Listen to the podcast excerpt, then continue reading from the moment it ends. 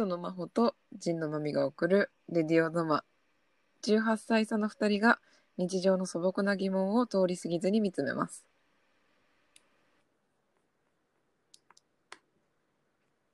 ほら笑ってないで話し始めてくださいいやあの一番初めに始めとは思えない素晴らしいイントロだなと思ってちょっと黙っちゃいました。ありがとうございます。ということでね、今回はい初めてラジオやってみようということで、そうなんですよ。磯野さんと始めたわけですが、これはどういうきっかけで始めたとかそういうとこからいきましょうか？いやまあまあ私たち18歳も差があるんですよ。18歳ってやばいでしょ。びっくりしちゃった。一回りじゃ足りないみたいな。確かに。そうですね。一回り以上だ。でと1.5万。はい。そうそう。なんでどこで私たち会ったんでしたっけ？まあだから一番最初はね、うん。これ別に某大学とか、まあ某大学ですまあ。某大学の授業を一緒に作ろうということでお誘いいただいて、そうそうそうそう。まあ慶応大学です。お誘いいただいて、まあ3人でね、ひ一つの授業を作るっていう、院のじ院の授業を作るというものをやらせていただいたのが一番最初のきっかけですね。そう、それが今年の4月から7月までやって、で、2020なんかその中で、はいなんか、なんかこうちょいちょい2人で授業の計画とかで話す時もあって、そうですね。で、なんかこう授業が終わりに差し掛かってきたあたりに、なんか、この大学教員は人間なのかみたいな 話が出たんだよね。出ました出ました。でこれどういうことかっていうとその、まあ、私も大学生の時にそうだったんだけどなんかこう大学教員って大学教員っていうラベルとしとしとしてしか見れないうんというかんうんうんわかります？それ。そうですね。まあ、それはもちろん大学の先生に限らず、小学校とか中学、高校うもんうん、割とこう先生ってこう特別視されるというか、ちょっと違う存在ですよね。そうそう。でなんかこう神野さんとこう大学教員になって分かったのはこの大学教員にも感情があるっていうことが分かったっていう 話とかをしててでなんかこれこういう話をラジオでやったら面白いんじゃないかみたいな感じに確かなったはず。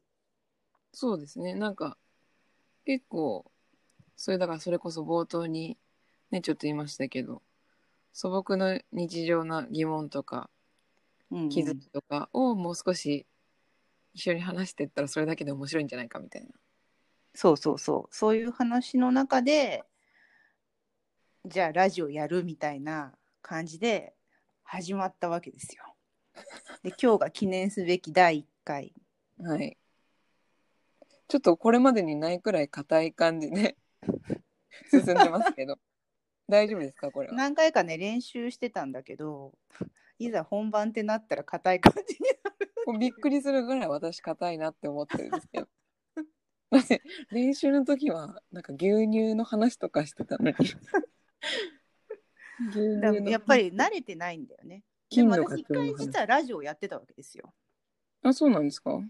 そう私はあの銀座にある中央 FM っていうところで「ぶっ飛ばせコモンセンス」っていう名前のラジオ番組をやっていたことがあって だいぶぶっ飛んだ名前ですね。そうあのそれはあのプロデューサーの小松さんっていう人が「ぶっ飛ばせコモンセンス」っていう名前で つけてあのあそうそうだからなんで「ノマラジオ」かって話も必要ですよね。あ、確かに。レレディオノマなんですけどね。あごめんなさいレディオノマでした 間違えた。なんでレディオノマなんだっけ？それはね、ちょっと何？磯野真帆陣のまみ。これ言ってみた時に何か皆さんあちょっとパソコンがなっちゃった。肝心な時に鳴らさないでくださいよ。うちの猫だって静かにしてる。ダメだこんなダラダラしてたらダメだ。あだからそう。名前2人の名前に注目いただきたいんですよ。陣のまみと磯の真帆うん。あそうそうそうこの「の」と「ま」「のま」っていうところがね共通しているっていうので漢字も同じなんですよね。そうなんですよで実はこれ今に始まったことじゃないっていうかもうひお一方いるんですよねそうですね。あの、まあ、急に具合が悪くなるを一緒に書いた宮野真紀子さんもノマだったんですよ。ねで、ちょっとここう、私の中でノマに注目が集まっていた時期に現れたのが陣のマミっていうことなんですよね。れそういうことですちょっと気になる方はねぜひ急に具合が悪くなる読んでいただきたいんですけど ぜひお願いしたいですね。はい。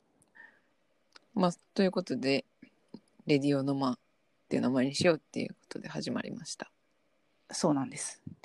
で、あの冒頭であの神野さんが言いましたけど、私たち年の差が18歳って、これ最近知ったっていうか今日知知そうった今日知って、神野さんがなんかこう微妙に年齢を明かさなかったんですよ。いや私結構明かさないあ明かさなくていい雰囲気の時はなるべく明かさないようにしてるそれはなんか年齢に対して何かあるんですか？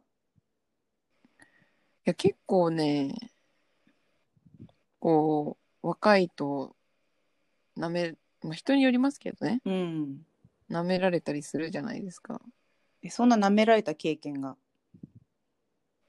なめられた経験はまあありますよねその、うん。結構それこそあんまり具体的には言わないですけどうん。年上の男性の人たちがクライアントでお仕事をするとなるほかどね。うんうんうん。そういうシーンでね若い女の子っていうとこは、うん。まあ、見た目から拭えないところはあるじゃないですか。うんうんうんうん。でその中でもできるだけバカにされないようにじゃないですけどうん。あんまり対できるだけ対等に話すことを目指して頑張ってるのでうんうんうんあんまなんかいつ大学を出たとかはいはいはい。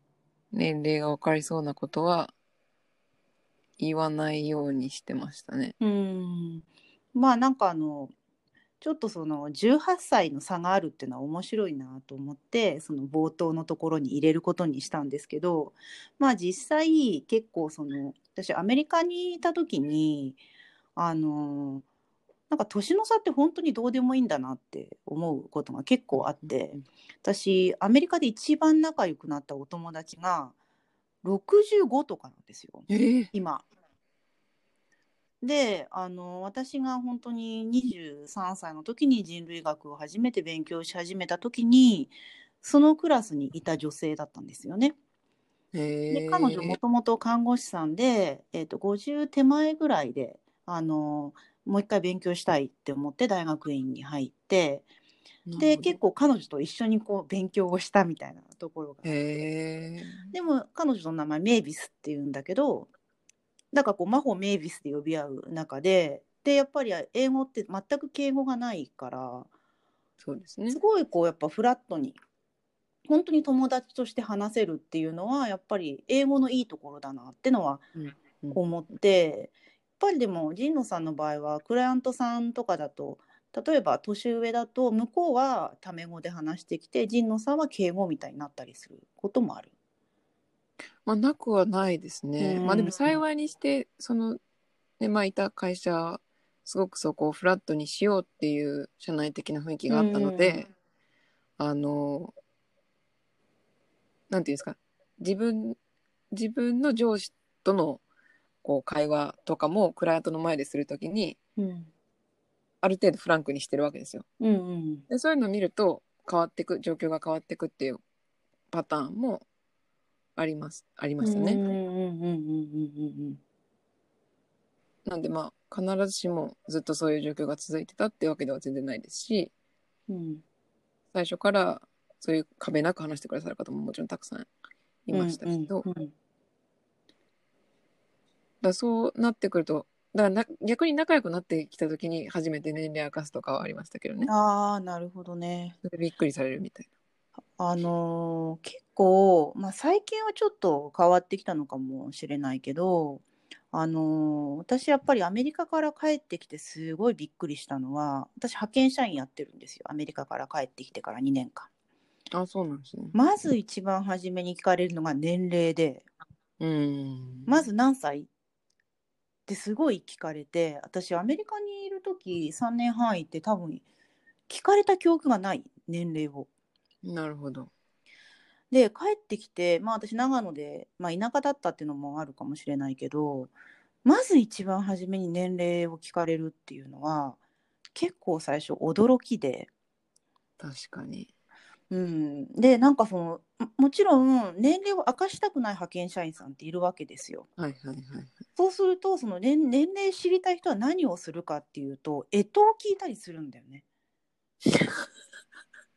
で干支を聞くとなんとなく想像がつく。そうですねでその人が何歳かっていうのを当てるみたいなことで結構長い間会話をしてるっていうなるほどからその見ててなんでこんなに年齢を知りたがるんだろうなって思った時に、あ多分目の前の人が何歳だって分かるとこの人はどういう人だろうっていう想像ができて安心できるんだろうなって。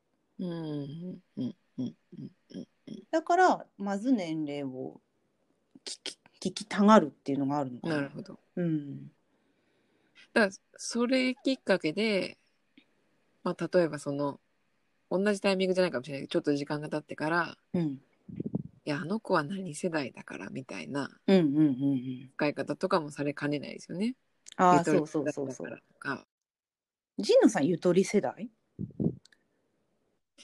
私ゆとりなのかな？私今言っときながらゆとりの区切りが分かってない。でもなんか微妙にゆとりのに入っちゃってる人な気がする。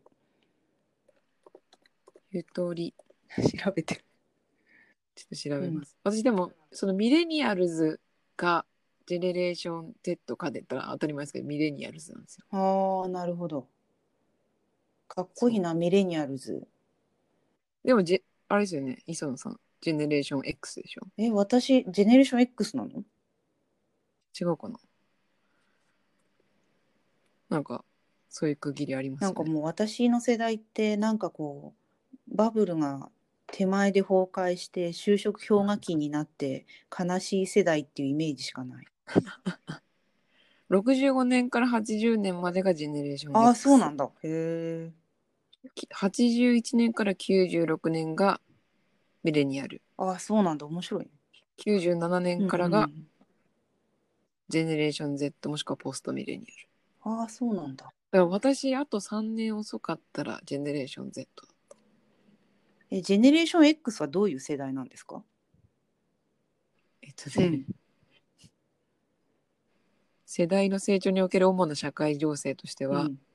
石油ショック、うん。ウォーターゲート事件、うん。チェルノブイリ原発事故、うん。ベルリン壁崩壊、うん。インターネットの登場、うん。で特徴、えっと、傾向としてはあ今すいませんジェトロのうん。ものうん。参照してますけど、えっと全世代より独立心や順応性が高くテクノロジーに精通した世代で仕事と生活の調和ワーク・ライフ・バランスを重視する。らしいです、ね。あ、そうなの？え、それが私たちの世代、わた私の磯野の世代なの？ちょっと信じられないな。ジェネレーション X。ミレニアルズの特徴は、最も教養が高く人種の多様性に富んだ世代でこれ本当かな？活動的でテクノロジーに精通し社会意識が高い。は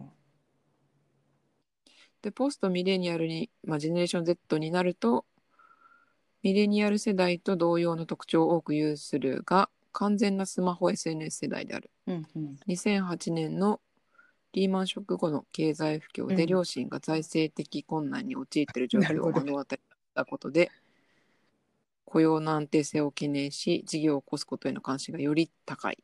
へえ面白いな。なんか血液型みたいだね。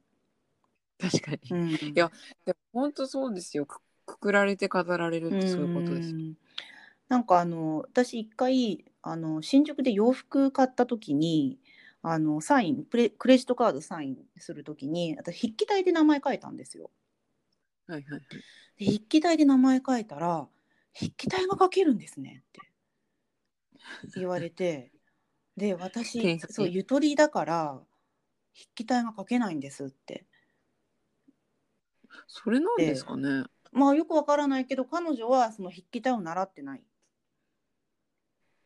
まあ学校にもよりそうだけど。そうでなんかすごい羨ましいって言われてでああなんかでもゆとり世代ってなんかゆとりで生まれたのはあなたたちのせいじゃないのにゆとりだとか言われてかわいそうですよねって言ったら「そんなこと初めて言われました」とか言って「ありがとうございます」。もうゆとりってゆゆとりってだけで責められるんですよとか言ってて。確かに、確かにこうそういうくくり方をこうなんか人はしたい年齢でも何でも。うんうん。でそれは結構面倒くさいことであったりもするんだけどただやっぱ一方で生まれた歴史に逆らえない部分っていうのはやっぱあるのかな？まあさそうですね、うん。さかない。まあ影響を受けますもんね。そうそう。この前なんかその神野さんと話してたのはそのなんか9.11の時にの話をしてで9.11の時多分神野さんは7歳ぐらいだったっていう。そうなんですよ。2年生かな？1年2年生かな？小学校、うん、で私はその時シンガポールにいてで調査をしててでそこでなんかこう世界貿易センターのビルがなんか爆発してるっていうなんかすごい絵が飛び込んできてすごいショッキングだったんだけど、まあ、多分ね小学校1年とか2年の神野さんにとっては多分それはショックではないというか。うんうんうんそうなんですね。まあ、しょいやわわからないんですよね。多分そのほほん本当に何が起こってるのかわからない、うんシンプルでそれで帰っあれ何時くらいだったかちょっと忘れちゃいましたけどあの後もずっとテレビでそういう報道がうん出てきてるのを見てなんでこの,、ね、このシーンばっかりたくさんやってるの？うんっていうのうんがとにかく疑問ですごいチャンネル変えようとして、もう分かったよみたいなうん感じで帰ってたら母親に「いやこれは歴史的事実なんだからちゃんと見ないとダメ」ってうん言われて、うん。あそうなんだって思ったくらいですね。もはやそのくらいの記憶。多分同じような私にとっての事件が多分昭和天皇が亡くなった時。うーん。でやっぱりその亡くなってからしばらくは同じ映像しか流れない。どこのテレビを見ても。で私はどっちかっていうと「ドラゴンボール」が見たかった。のに「ドラゴンボール」が中心になりでもなんか結構こ中盤後半の「ドラゴンボール」ってなんかなかなかシーンが進まなくてなんかあの30分のうちあの半分ぐらいはこうてなんかこう悟空の木とかで天変地異が起こるっていうシーンばっか流れるんですよ。なんか岩がなんか持ち上がったりなんかひび割れたりとかそういうシーンばっか見てるんで、まあ、天皇陛下が亡くなって同じシーンが流れたように「ドラゴンボール」でも同じシーンだったんじゃないかって言われればまあそうなんだけど だけどやっぱりあのなんか、まあ、歴史的な、まあ、でも天皇陛下が亡くなるって結構歴史的な事件ではあるんだろうけど、うんやっぱりずーっと同じこう映像ばっか流れててつまんないなって思った記憶。だからそこになんか意味を読み取ることはほぼ不可能。うん。うん。そうですね。ただなんかこう見てそこで目の前で起こってるのを見てたっていうのはなんかこう記憶の中にはかなり教科書で学ぶとは全然違うんだろうなってのは思うんだよね。うん、それはありますね。だからあと多分神野さんはベルリンの壁が崩壊とか天安門事件とかあのルーマニアがなくなるとかそういうのって全部教科書の話だと思うんだけど、そうん。ちょうど私が小学校の時ってなんかこうそういうのが毎日新聞とかテレビで毎日何か起こるみたいな。うんうん。でもやっぱりそれもなんかこう神野さんのお母さんが9.11の時にこれは大事な事件だとかそういうふうに見てたわけじゃなくて、なんかこう映画みたいで面白いなみたいな。そうそうそうそう。そうちょっとわかります。映画のシーンみたいなんですよね。そうそう。見え方が。そう。だからこうなんか単純にエンターテインメント的に見ちゃってた自分はいたなっていうのがすごい思う。なんか壁が壊れたとかうんうん壁に登ってる人がいるとか、そういう。そうですよねでなんかこうなんか教科書的にそういう事件を学んだか実際見てたかって結構私は違うんじゃないかなって思うんだよね。その人がどういうふうに世界を捉えてどういうふうに歴史を考えるのかって結構影響するような気はするんだけど。まあそうですよねただ一個気になるのは、そのじゃあ果たしてうん今の時代うにんテレビを通して見ることとか、うん。まあ、SNS とか何でもいいですけど、メディアを通して見ることにどれだけ考えが及んでるというかあるいは実体験と、まあ、実体験じゃないか。自分の行動とかに影響してくるかっていうとどうなんですかね？うーんまああの海外で起こった事件っていうのとはまたちょっと違うかもしれないけど完全に今のコロナのコロナのことは SNS とかテレビで見たものにみんなが影響されてるんじゃないかな。そうですね。あれ実際コロナウイルスって目に見えないわけでもはやこうそういうメディアを通して実体化されたものでしか体験できない。そうですね。うん確かに。だまあコロナはより一層そこが際立ちましたね。確かに。そのどこかで起きた爆破とか銃撃っていうことよりかは一斉に割割と一斉に、うん。まあもちろん。時差とかありましたけど、世界で起こった状況ですもんね。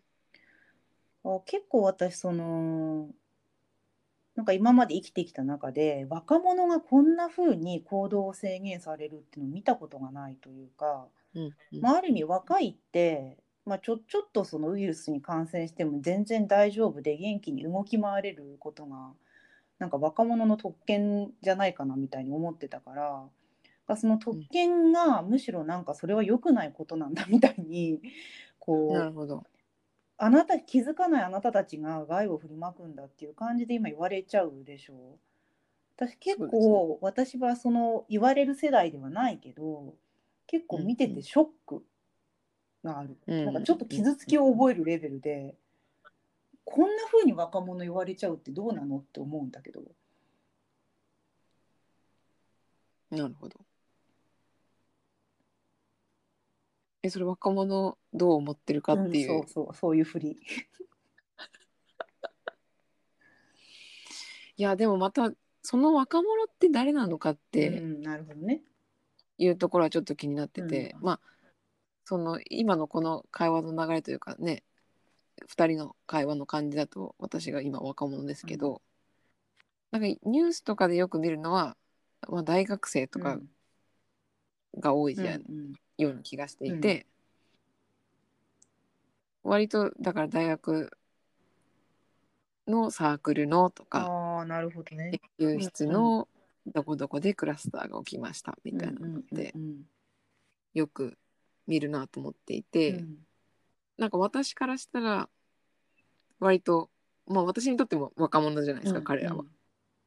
だから彼らの行動が制限されてるなって見方をするんですよ。なんか自分のことを若者って言われた時に私だとあんまり思ってないかもそういう意味では。あーあでもなんかそれもすごい面白くてある世代が名指された時にしかもそれがこう、ネガティブなことな時ってそこから自分が外れる傾向って多分あって例えばそうですね。あの今高齢者とかあの重症化してるっていうような時に40代とかも入る入ってる時がたまにあって世代が上の人たち、ではい。私入ってるんだよね。もうバリバリそこに。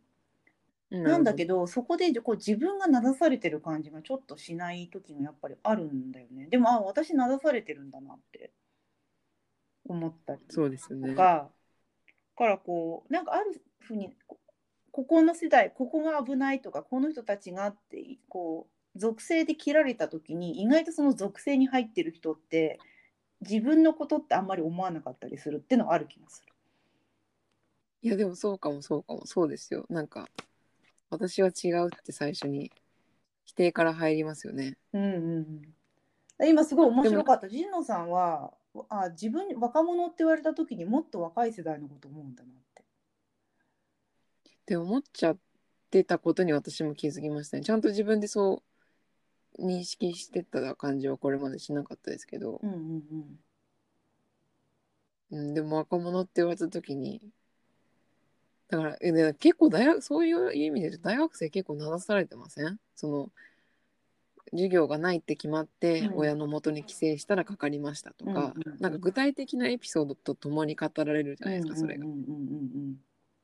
だから余計にまあしかも私は出身が都内なので、うんなんかより違う情報を聞いてより違う存在だと感じていたのかもしれないなとああそうなんだ。多分同じニュース聞いてても見てるところがやっぱ違うのかも。私からするとやっぱり大学生も神野さんも一緒に入っちゃってるっていう感じがしてたから、それは多分やっぱり私が世代が上で若いっていうものをもっと一色で見てしまっていたんだと思うんだよね。確かに確かに。で多分でも実際あのなんか確かに誰が若いかってすごい面白くてなんか大学生の話とか聞いてるとなんか浪人してたらもう年寄りみたいな。ああで確かに。